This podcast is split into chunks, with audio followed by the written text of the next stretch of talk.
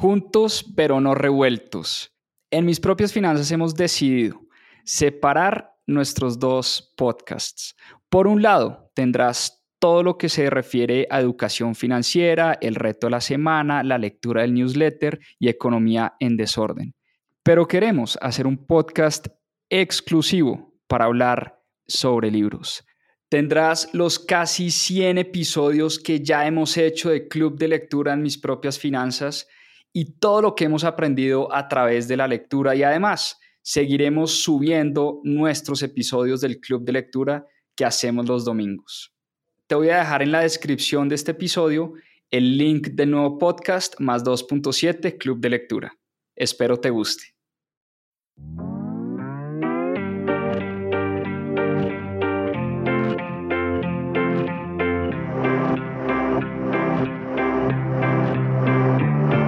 Hola, mi nombre es Juan Pablo Zuluaga, soy cofundador de Mis Propias Finanzas y quiero darles la bienvenida a Más 2.7, nuestro club de lectura.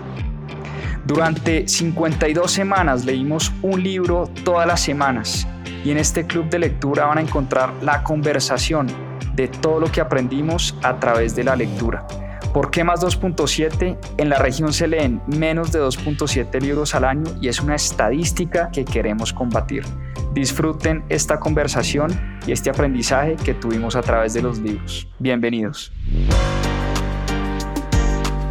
Hola, hola, muchas gracias a los que ya se conectan. Estamos en vivo y en directo desde la Feria Bazar en Bogotá.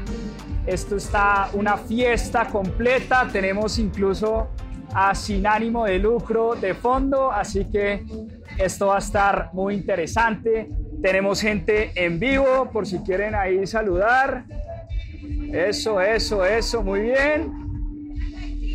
Vamos a ver cómo sale este ensayo de club de lectura en vivo y en directo.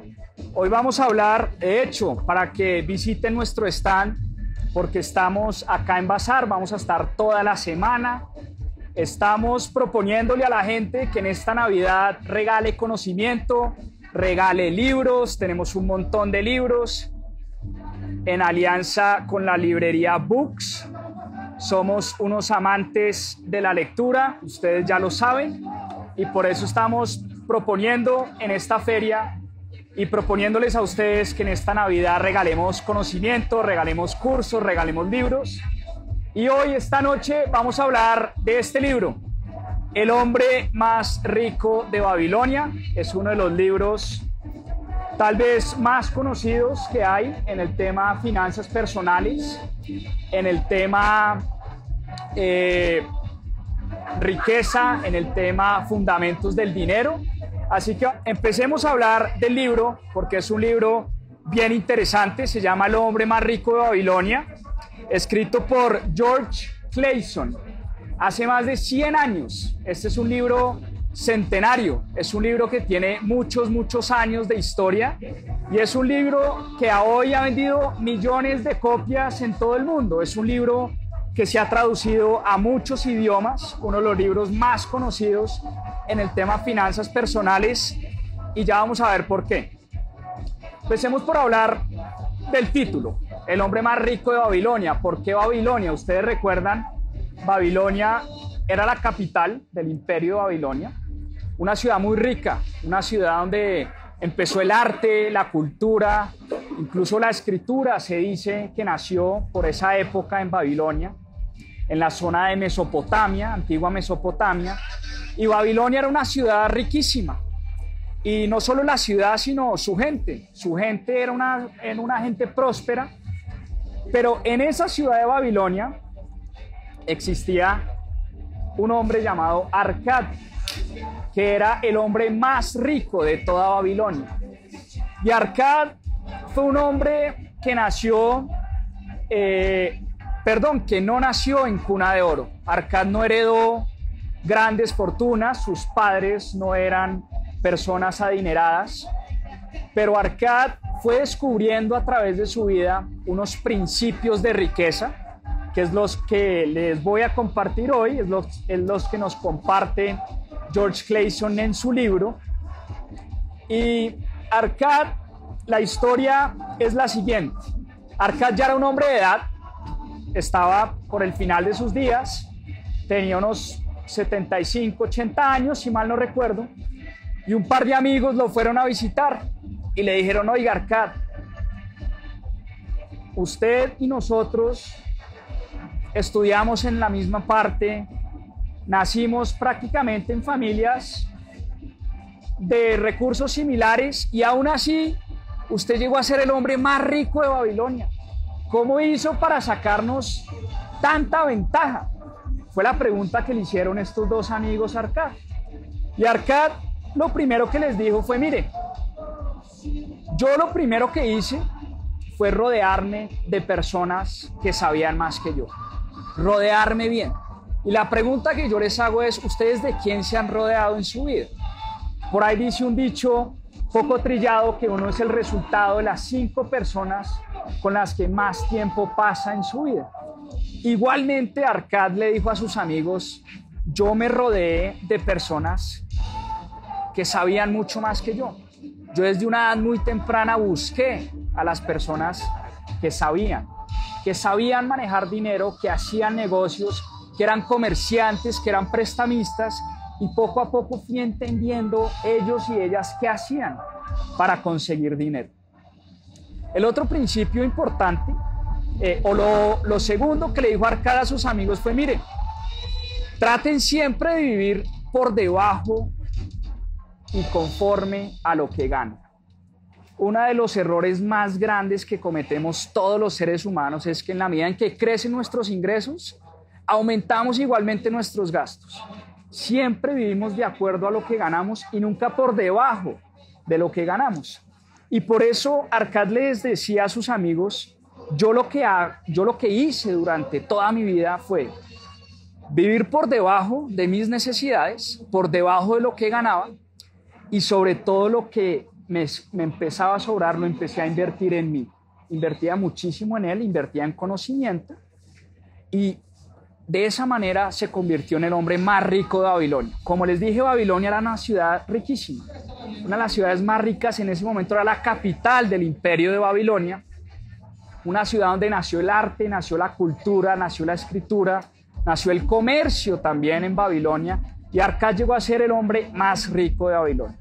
Y este libro es un libro espectacular porque se lee muy fácil, se lee en una sentada y son unos principios y unos fundamentales básicos que aún después de 100 años siguen teniendo vigencia.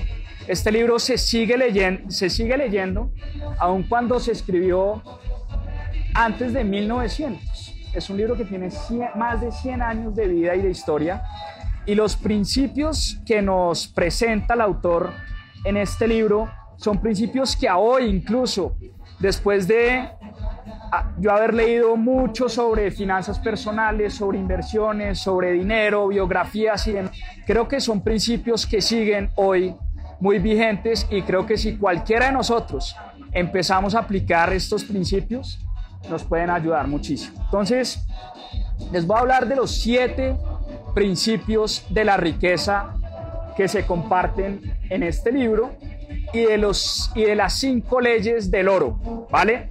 Entonces, empecemos por el principio número uno de la riqueza. Un principio muy sencillo, muy, muy sencillo, muy básico, pero creo que nos serviría a todos. Gasten menos de lo que ganan. Punto. Gastar menos de lo que uno gana, independientemente de cuánto ganamos. Hay gente que dice, es que no me alcanza para vivir con el salario mínimo, es que gano muy poquito uno siempre se tiene que acomodar al nivel de sus ingresos, independientemente de cuánto gana, ¿no? Entonces, ¿qué decía Arcad? ¿Qué decía el hombre más rico de Babilonia? Él descubrió que uno de sus grandes mentores ahorraba siempre el 10% de las monedas de oro que ganaba. Uno de sus mentores le dijo, yo me ganaba 10 monedas de oro al mes y guardaba una moneda. Y me di cuenta que aún así, aún ahorrando el 10% de mis ingresos, no me hacía falta nada. Y Arcad dijo, oiga, esto está muy sabio, porque lo primero que hizo Arcad cuando empezó a aplicar estos principios, se empezó a dar cuenta que su nivel de vida se mantenía igual. No fue que empezó a sufrir de manera impresionante cuando empezó a ahorrar el 10% de sus ingresos, sino que poco a poco se dio cuenta que rápidamente se adaptó a ese nuevo nivel de vida. Entonces yo creo que ese es un principio que nos aplica a cualquiera de nosotros, independientemente si ganamos 1, 2, 5, 10, 100 millones de pesos, siempre vivir por debajo de lo que ganamos, pero sobre todo, ese principio número uno nos invita muchísimo a fomentar la disciplina del ahorro. Ya vamos a ir avanzando en los principios, pero el paso número uno, y a uno siempre se lo dicen, hay que ahorrar, ¿no? Entonces uno siempre dice, bueno, listo, en el 2022 no fue, pero el 2023 sí voy a ahorrar, ¿no? Y el 31 de diciembre uno quema el año viejo y uno siempre escribe en el próximo año sí voy a ahorrar. Y resulta que nunca ahorramos, ¿no? Porque nos cuesta mucho a los seres humanos vivir con menos de lo que ganamos, vivir con menos de lo que nos está ingresando y por eso ese es un gran error que todos cometemos y que a todos nos cuesta mucho. Entonces, principio número uno, vamos a empezar a ahorrar. ¿Y qué dice Arcad en su libro? Mínimo el 10%.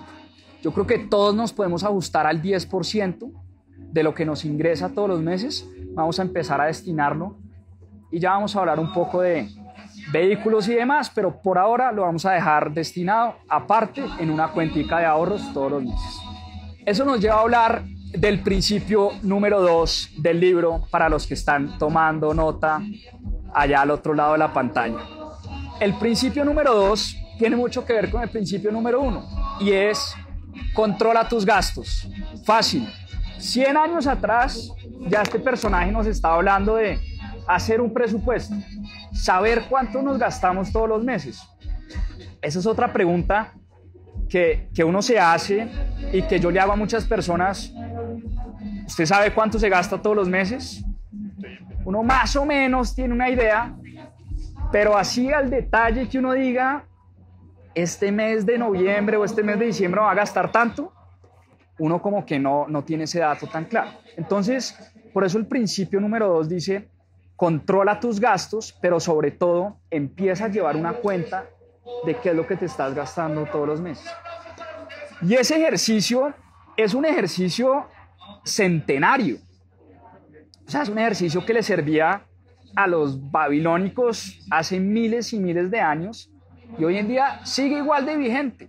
Es un ejercicio que podemos hacer todos los meses, llevar un presupuesto, y yo creo que es un ejercicio súper aburrido. O sea, ¿a quién le gusta sentarse a escribir todo lo que uno se gasta? ¿A quién le gusta imprimir un extracto de la tarjeta de crédito y ponerse a llevar las cuentas? Creo que es un ejercicio muy cansón. Pero yo aquí les hago una confesión y es que un día con Caro nos pusimos a hacer ese ejercicio del presupuesto.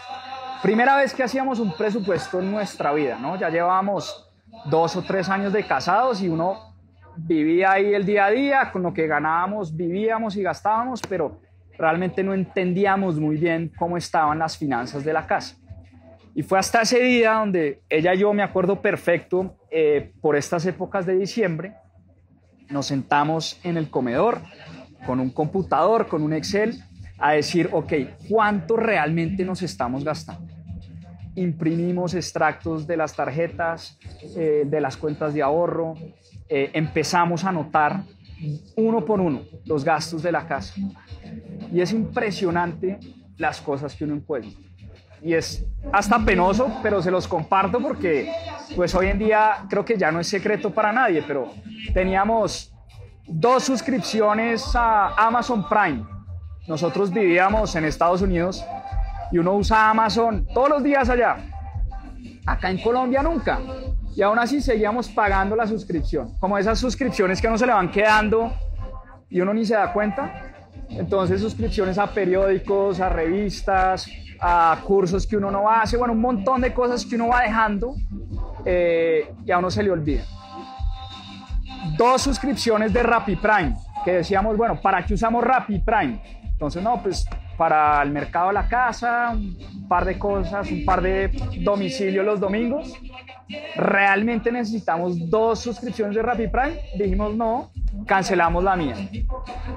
Salidas a comer, nos encantaba salir y todo nos empezamos a dar cuenta que en eso gastábamos un montón de dinero y dijimos, bueno, tampoco se trata de nunca más volver a salir a comer por fuera, ni mucho menos, pero sí fuimos más conscientes de, oye, vamos a empezar a cocinar un poco más en la casa, comer más seguido en la casa, y poco a poco, en la medida en que empezamos a notar cada uno de esos gastos, nos dimos cuenta de unas oportunidades de ahorro increíbles. Por eso digo que el principio 2 tiene mucho que ver con el principio 1, porque en la medida en que uno empieza a controlar sus gastos, uno se da cuenta que ahorrar ese 10% ya no es tan difícil. Incluso ese 10 se puede convertir en un 12, un 15, hasta un 20, dependiendo del momento de la vida en el que uno está. En ese momento, digamos que no habían llegado los hijos, no teníamos tantos gastos como hoy en día y nos dimos cuenta que podíamos ahorrar incluso más de ese 10%. Ese 10% es una referencia, pero la medida en que empezamos a ahorrar el 15, el 20, algunos meses el 30, esa bolsita del ahorro empezó a crecer de manera exponencial. Y eso nos lleva a hablar del principio número 3, que es de los que más nos gusta en mis propias finanzas, que es poner a producir esos ahorros. Porque esos ahorros quietos, ya nos dimos cuenta este año, que esos ahorros en la cuenta de ahorros, a cuenta de la inflación, pierden poder adquisitivo. La inflación en otras palabras, es una confiscación de nuestros ahorros. ¿Por qué confiscación? Porque uno, en un abrir y cerrar de ojos, se da cuenta que un año después todo está más caro. La luz está más cara, la gasolina está más cara, la comida está más cara, la entrada a bazar está más cara, todo está más caro, ¿no? La inflación pues la disparó. Entonces, piense que lo que teníamos hace un año ya no sirve para comprar las mismas cosas un año más adelante. Por eso el principio número 3 habla de poner a producir los ahorros que generamos. Y el hombre más rico de Babilonia no tenía TRI, no tenía TD Ameritrade, no tenía brokers, no tenía bancos, no tenía fiduciarias, no tenía nada eh, robusto y sofisticado. El hombre más rico de Babilonia prestaba dinero, era, era banquero de alguna otra manera. Y esos ahorros que generaba todos los meses y que fue generando por muchos años, llegó un momento donde los acumuló y llegó un momento que dijo, yo tengo que poner a producir esto. Y el hombre más rico de Babilonia era prestamista y comerciante. Empezó a comprar y a vender cosas con los ahorros que había generado y empezó a prestar dinero. ¿A prestar a cambio de qué? A cambio de una tasa de interés es exactamente lo que hacen los bancos hoy en día. Los bancos hoy en día captan nuestro dinero al nada por ciento, porque cuánto renta nuestra plata en una cuenta de ahorros, ¿no? Menos del 1%. O en los CDTs, hoy en día los CDTs están rentando un poco más, pero hace dos años igual los bancos captaban plata al 2, al 3, al 5, al 10. Pero salen y la prestan al 20, 25, 38%. Es hoy más o menos la tasa de una tarjeta de crédito en Colombia. En México por encima del 60%. En Brasil las tasas llegaron a ser por encima del 200% al año. Por eso nació una empresa como Nubank. Un colombiano como David Vélez llega a Brasil, le cuesta abrir una cuenta del banco y aparte de eso se da cuenta que los bancos en Brasil le cobraban no sé, el 180% efectivo anual. Entonces él dijo, pues voy a montar un banco que le cobre no 180, sino le cobre 100, que igual pues es muchísimo, pero es la mitad de lo que generalmente cobra. Entonces fíjense que este principio es el que aplican los grandes inversionistas, los grandes empresarios del mundo, las personas que realmente saben manejar dinero multiplicar dinero, crecer el patrimonio. Entienden muy bien que se trata de ahorrar, pero esos ahorros no se pueden quedar quietos. Por eso nosotros en mis propias finanzas promovemos tanto la inversión. Porque si uno no invierte, los ahorros pierden poder adquisitivo y la inversión es la única manera realmente de ganar el juego del dinero. Es poniendo a producir el dinero para uno y como se dice, como lo dicen en este libro, es poner, él lo, dice en estas palabras, es que el dinero sea el esclavo de uno, ¿no? que trabaje todo el tiempo para uno. Por eso la inversión es eso, es poner a producir los ahorros. Fíjense que todos los principios tienen que ver. Principio 1, vamos a ahorrar el 10%. Principio 2, vamos a controlar los gastos, vamos a medir los gastos, porque ahí nos damos cuenta que hay unas oportunidades de ahorro increíbles. Pero en la medida en que esos ahorros empiezan a crecer, la pregunta que nos tenemos que hacer es, ¿qué vamos a hacer con esos ahorros? ¿En qué los vamos a invertir? ¿Cómo los vamos a poner a producir todos los años para que llegue un momento donde literalmente el dinero trabaje para uno y no uno tener que trabajar por dinero de manera indefinida. ¿Listo? Principio 4, este es bien importante y a veces se nos olvida. Proteger la pérdida, proteger las caídas. Este es bien importante. Y cuando hablamos de proteger las pérdidas, hablamos de uno de los principios fundamentales de Warren Buffett, que es uno de los grandes inversionistas de este planeta. Él dice, mire, regla número uno del dinero, no pierda plata. Y regla número dos, nunca se olvide de la regla número uno. Es, es así de sencillo, pero así de fascinante. Por una razón, es matemática pura. Si uno tiene 100, 100 millones de pesos y uno pierde el 50% de esos 100 millones, uno queda con 50 millones de pesos. Para volver a recuperar y llegar a 100, ¿cuánto tiene que crecer esa inversión? El 100%. Entonces, si yo pierdo el 50% de mi dinero, para volver a recuperarlo, no es ganar el 50, es ganar el 100%. Por eso Warren Buffett tiene una obsesión con nunca perder dinero. De hecho, su obsesión no es con tener ganancias extraordinarias y rentabilidades exorbitantes. Él dice, por supuesto que yo quiero tener buenas rentabilidades, pero yo siempre debo proteger la caída. Por eso a mí este principio me gusta mucho y me resuena bastante, porque en inversiones tendemos a hacer muchas locuras, a cometer muchas locuras por ganarnos las rentabilidades exorbitantes, nos olvidamos que toda inversión tiene un riesgo. Y ese principio 4, principio centenario y milenario también es, yo no puedo dejar salir del juego. Yo no me puedo permitir, como me pasa en Nintendo, tener un game over, que me mate el, el marranito, que me mate el monstruo. Yo en inversiones siempre, siempre, siempre tengo que proteger la caída. Por eso el juego de las inversiones se trata de balancear un portafolio, diversificarlo bien, saber que hay unas inversiones de más riesgo, pero siempre proteger gran parte de ese patrimonio. ¿Listo? Eso nos lleva a hablar de el principio número 5. El principio número 5 habla de la propiedad. Y dice el hombre más rico de Babilonia que para sentirnos y para ser verdaderamente ricos, tenemos que ser dueños de algo, tenemos que ser dueños de cosas.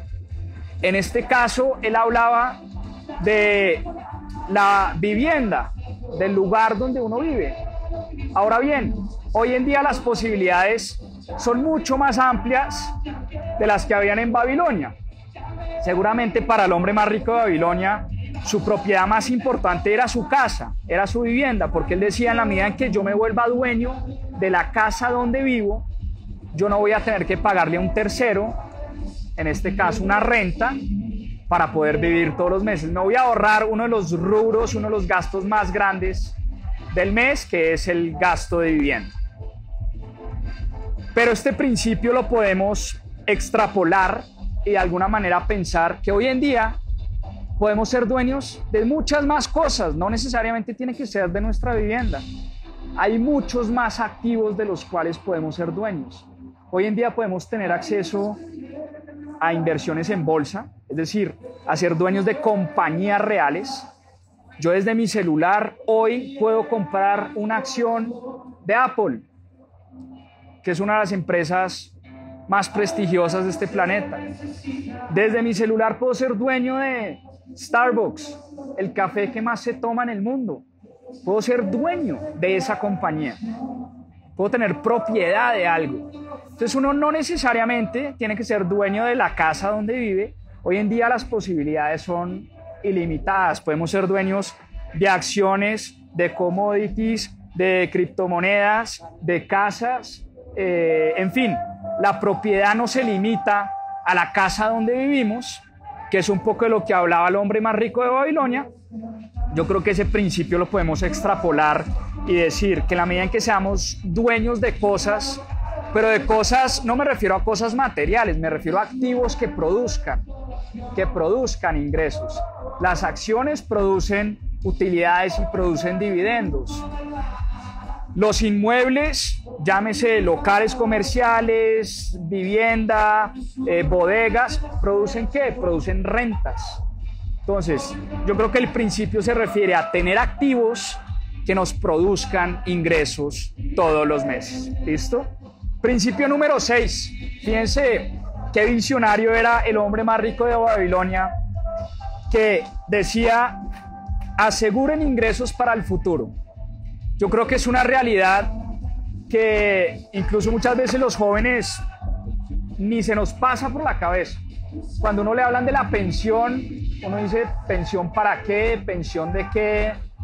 ¿A cuenta de qué yo voy a cotizar ¿no? en un fondo de pensiones?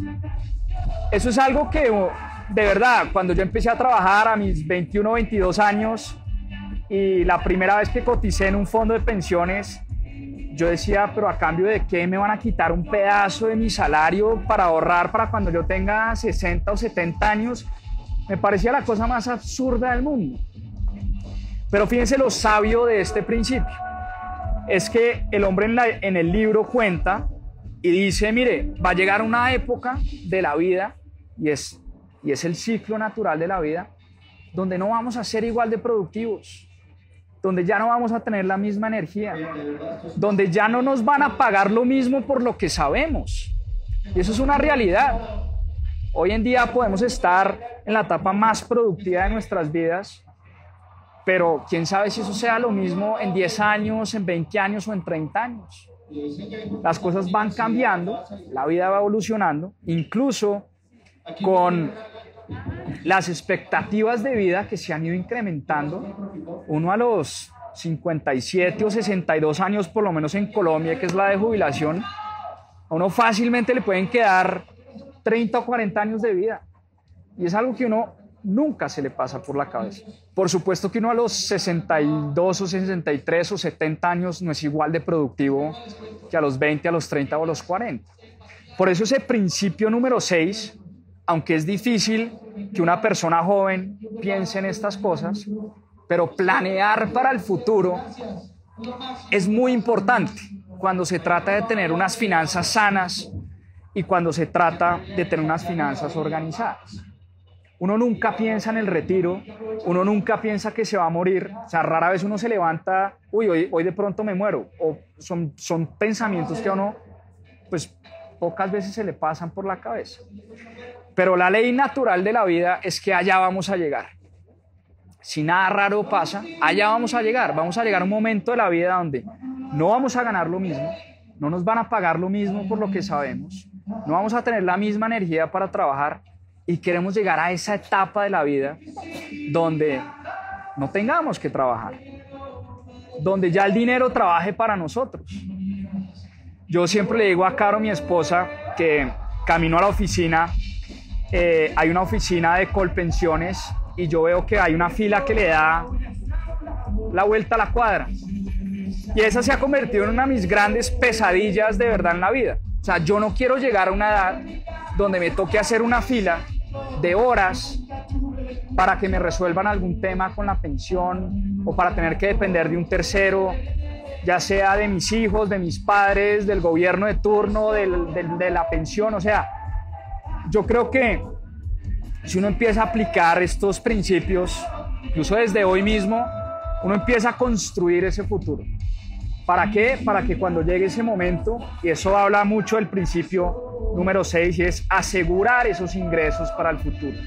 Que cuando llegue ese momento estemos preparados. ¿Listo? Y el principio número 7, este me gusta bastante, porque creo que es como el eje central del tema finanzas personales, y es, hay que aumentar la habilidad, o por lo menos la probabilidad, para generar más ingresos. Creo que eh, nos han educado y nos han enseñado a tener una mente de alguna manera limitada, donde yo vivo de una única fuente de ingresos y con lo que me pagan vivo todos los meses y así me la voy pasando la vida, ¿no? Pero nunca nos invitan a hacernos la pregunta de cómo puedo hacer para ganar más. Fíjense que el principio número dos tiene un límite. Controlar los gastos siempre tienen un límite. Llega un momento donde yo tengo que comer, tengo que vivir, tengo que pagar el arriendo, tengo que pagar el colegio de mis hijos y ya de ahí no puedo ahorrar más. Pero los ingresos, si uno se pone a pensar, nunca tienen límite. Nunca tienen límite. Yo siempre puedo ganar más. Todos los años puedo ganar más si de verdad me pongo como objetivo o, de verdad me creo esa historia. Si mi empresa hoy vende un millón de dólares, ¿por qué no puede vender dos millones el otro año? ¿Por qué no puede vender cinco? Y así sucesivamente, yo creo que en la medida en que, y aquí eh, el hombre más rico de Babilonia, en ese punto número 7, habla mucho de la educación. ¿Qué estamos aprendiendo? ¿Qué estamos leyendo? ¿De quién nos estamos rodeando? ¿Qué mentores tenemos en la vida?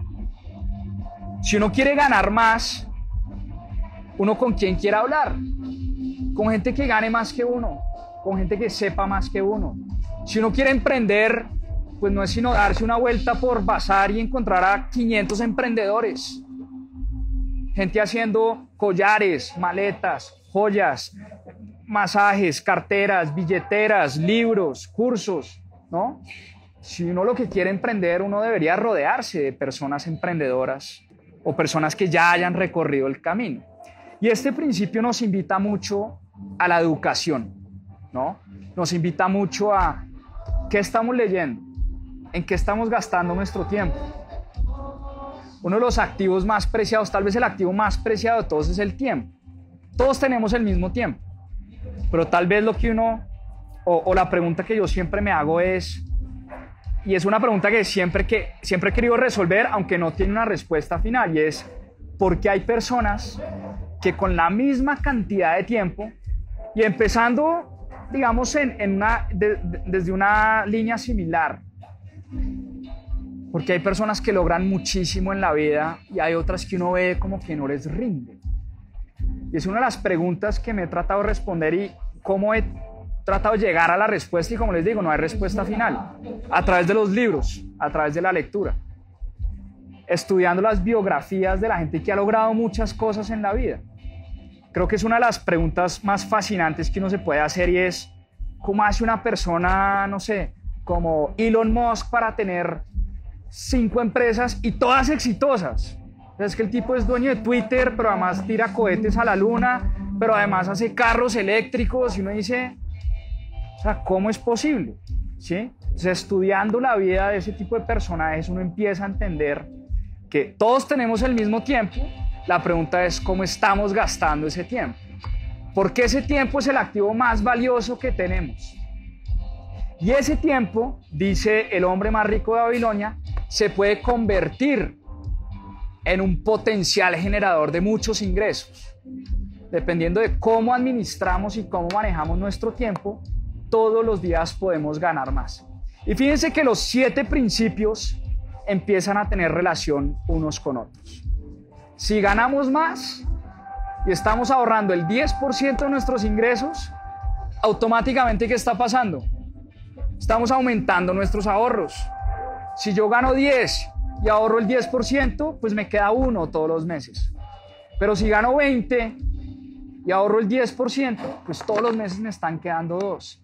¿Y qué quiere decir que me esté quedando más todos los meses? Que voy a poder invertir mejor. Voy a poder invertir más. La medida que invierto más, gano más. Y gano más, me llegan mejores oportunidades de inversión. Y eso se vuelve un círculo virtuoso. Por eso estos siete principios, fíjense, que uno podría decir es un libro muy básico, muy, muy simple, es un libro eh, pues que no tiene nada de, no, aquí no hay fórmulas matemáticas de nada, esto no es ingeniería de cohete, aquí no, aquí no está la respuesta pues a, a cómo volvernos millonarios de un día para otro. Pero aquí hay unos principios que por eso digo yo, son principios milenarios. Son principios que le pueden servir a cualquier persona, a cualquier familia incluso. Fácilmente en unos, en unos años son principios que uno le puede dar a sus hijos. Y a su vez mis hijos, si le dejan estos principios a mis nietos, les van a servir, ¿no? Entonces es un libro bien bonito porque es un libro que es atemporal, diría yo. Es un libro que se escribió hace más de 100 años y no por nada pues se sigue vendiendo, ¿no? Y no por nada se sigue traduciendo a muchos idiomas en el mundo y no por nada vende millones y millones y millones de copias todos los años. Y en este libro hay un capítulo que habla de la fortuna, de la suerte. Cuando digo fortuna me refiero a la suerte, no a la fortuna riqueza. Para nadie es un secreto, sería, sería innegable eh, pensar que la suerte pues no tiene un rol en nuestras vidas. Warren Buffett decía que él es rico por dos razones. Warren Buffett es el más grande inversionista de todos los tiempos, aún vive, tiene 92 años, y él decía dos cosas, decía, mire, mi riqueza se debe principalmente a dos cosas. La primera, la magia del interés compuesto. ¿Qué es eso? escoger los intereses, las utilidades, los dividendos que generan mis inversiones y reinvertirlos. En la medida en que yo hago eso, eso es una magia. Decía Albert Einstein que el interés compuesto es la octava maravilla del mundo. Warren Buffett entendía ese principio y lo ha puesto en práctica y por eso lleva 85 años invirtiendo. Empezó a los 7 años, hoy tiene 92 y lleva 85 años poniendo a producir dinero y hoy en día es el cuarto o quinto hombre más rico del planeta. Sin tener empresa, o sea, sin, sin él haber fundado Amazon o sin él haber fundado Apple, invirtiendo y poniendo a producir dinero, se convirtió en el cuarto o quinto hombre más rico del mundo. Pero el segundo elemento, el segundo elemento, dice él, fue haber nacido en Estados Unidos. Por eso hablo yo de la suerte, ¿no? Porque Warren Buffett nació en el país más rico del mundo. Y gracias a eso pudo invertir en la bolsa de valores. Si Warren Buffett hubiera nacido en Bolivia, donde no hay bolsa de valores, pues no hubiera llegado a ser el cuarto hombre más rico del mundo invirtiendo en la bolsa de valores. Por lo menos no en ese momento. De pronto hoy sí, porque yo hoy desde Bolivia puedo invertir en Nueva York, en la bolsa de valores de Nueva York. Si Warren Buffett hubiera nacido en Colombia, seguramente no lo hubiera quedado tan fácil, digo fácil entre comillas, pero no hubiera sido lo mismo. Por eso él reconoce que es un afortunado. Por eso es innegable decir que la fortuna y que la suerte juega un rol esencial en nuestras vidas, pero también decía Arcad, el hombre más rico de Babilonia, que la suerte muchas veces juega a favor de la gente que toma acción, de la gente que hace cosas, de la gente que se levanta todos los días a proponer, a buscar mentores, a leer libros, a emprender negocios, a estudiar. Claro que la fortuna y la suerte juegan un rol principal, pero la suerte, la diosa de la suerte, dice el hombre más rico de Babilonia, siempre está del lado de los que hacen cosas, de los que toman acción.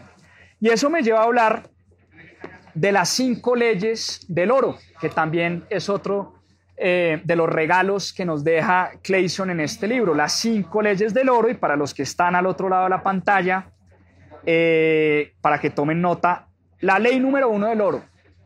El oro acude al que ahorra, parecido al principio número uno.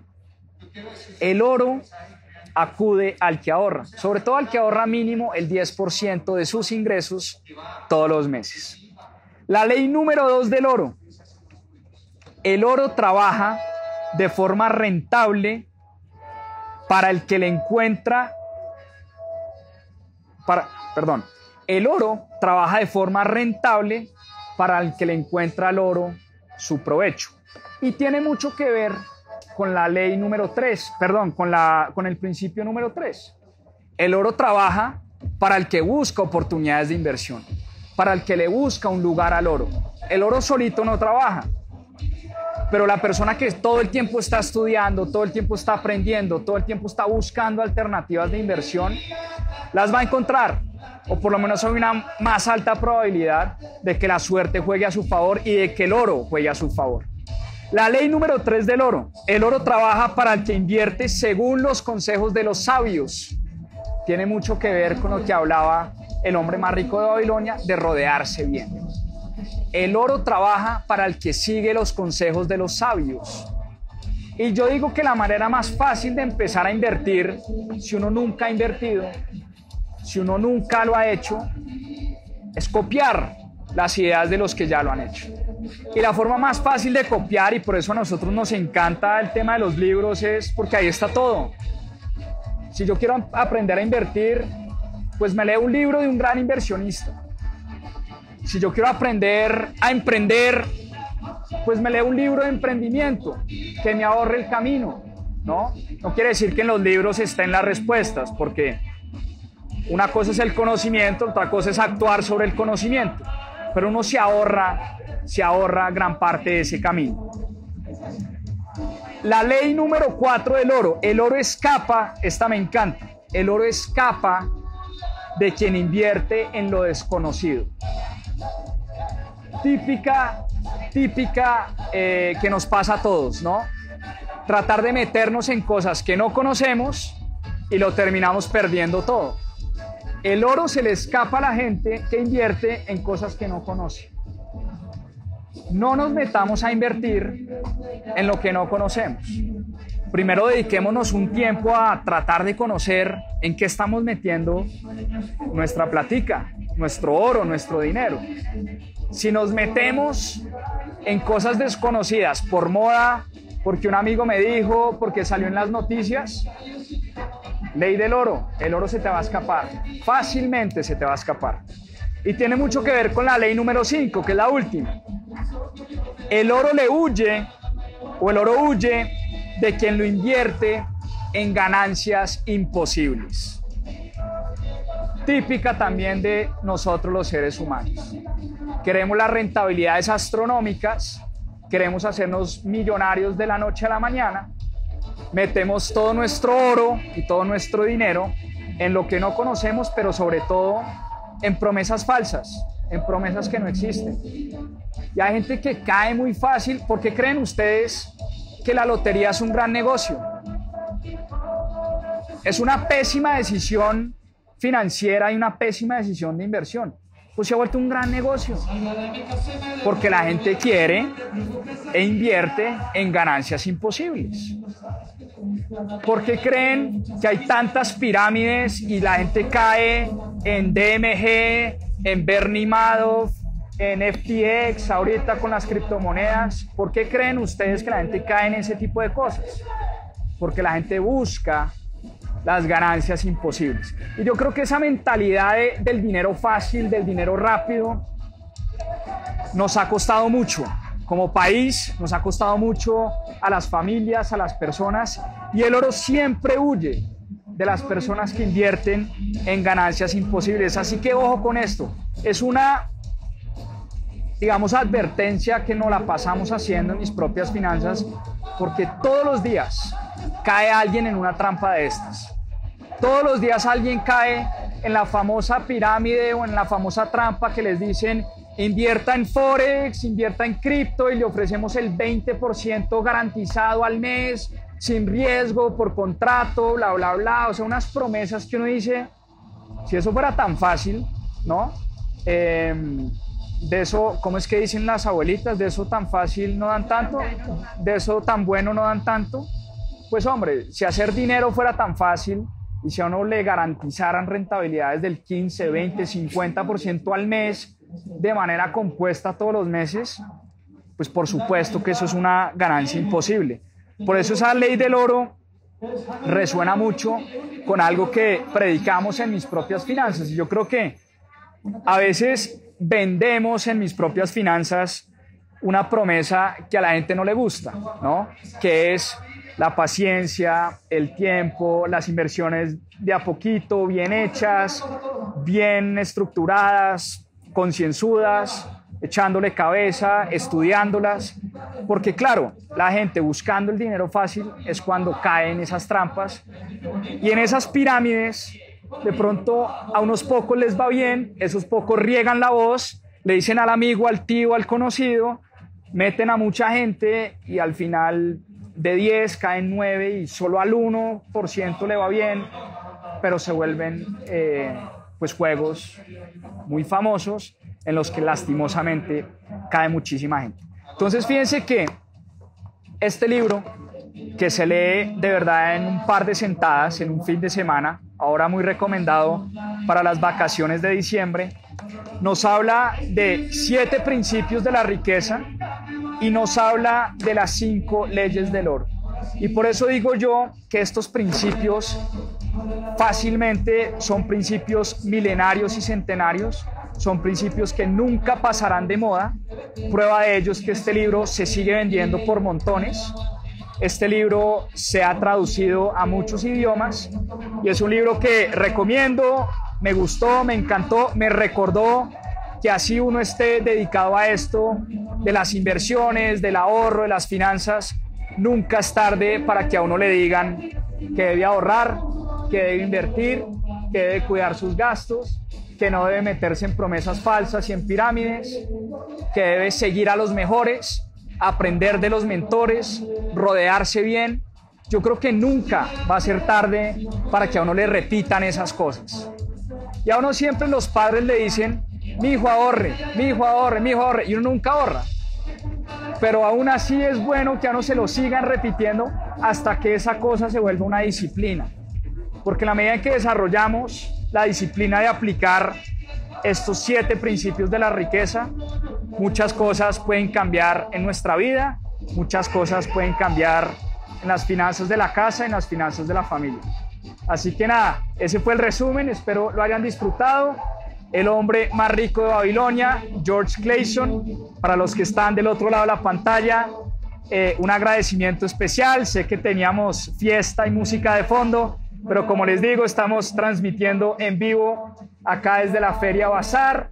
Estamos en un stand. Aquí tenemos gente presente que nos está acompañando.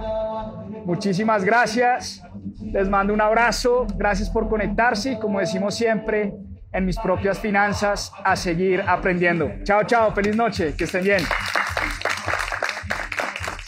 Muchas gracias por acompañarnos en este capítulo de Más 2.7 a seguir aprendiendo.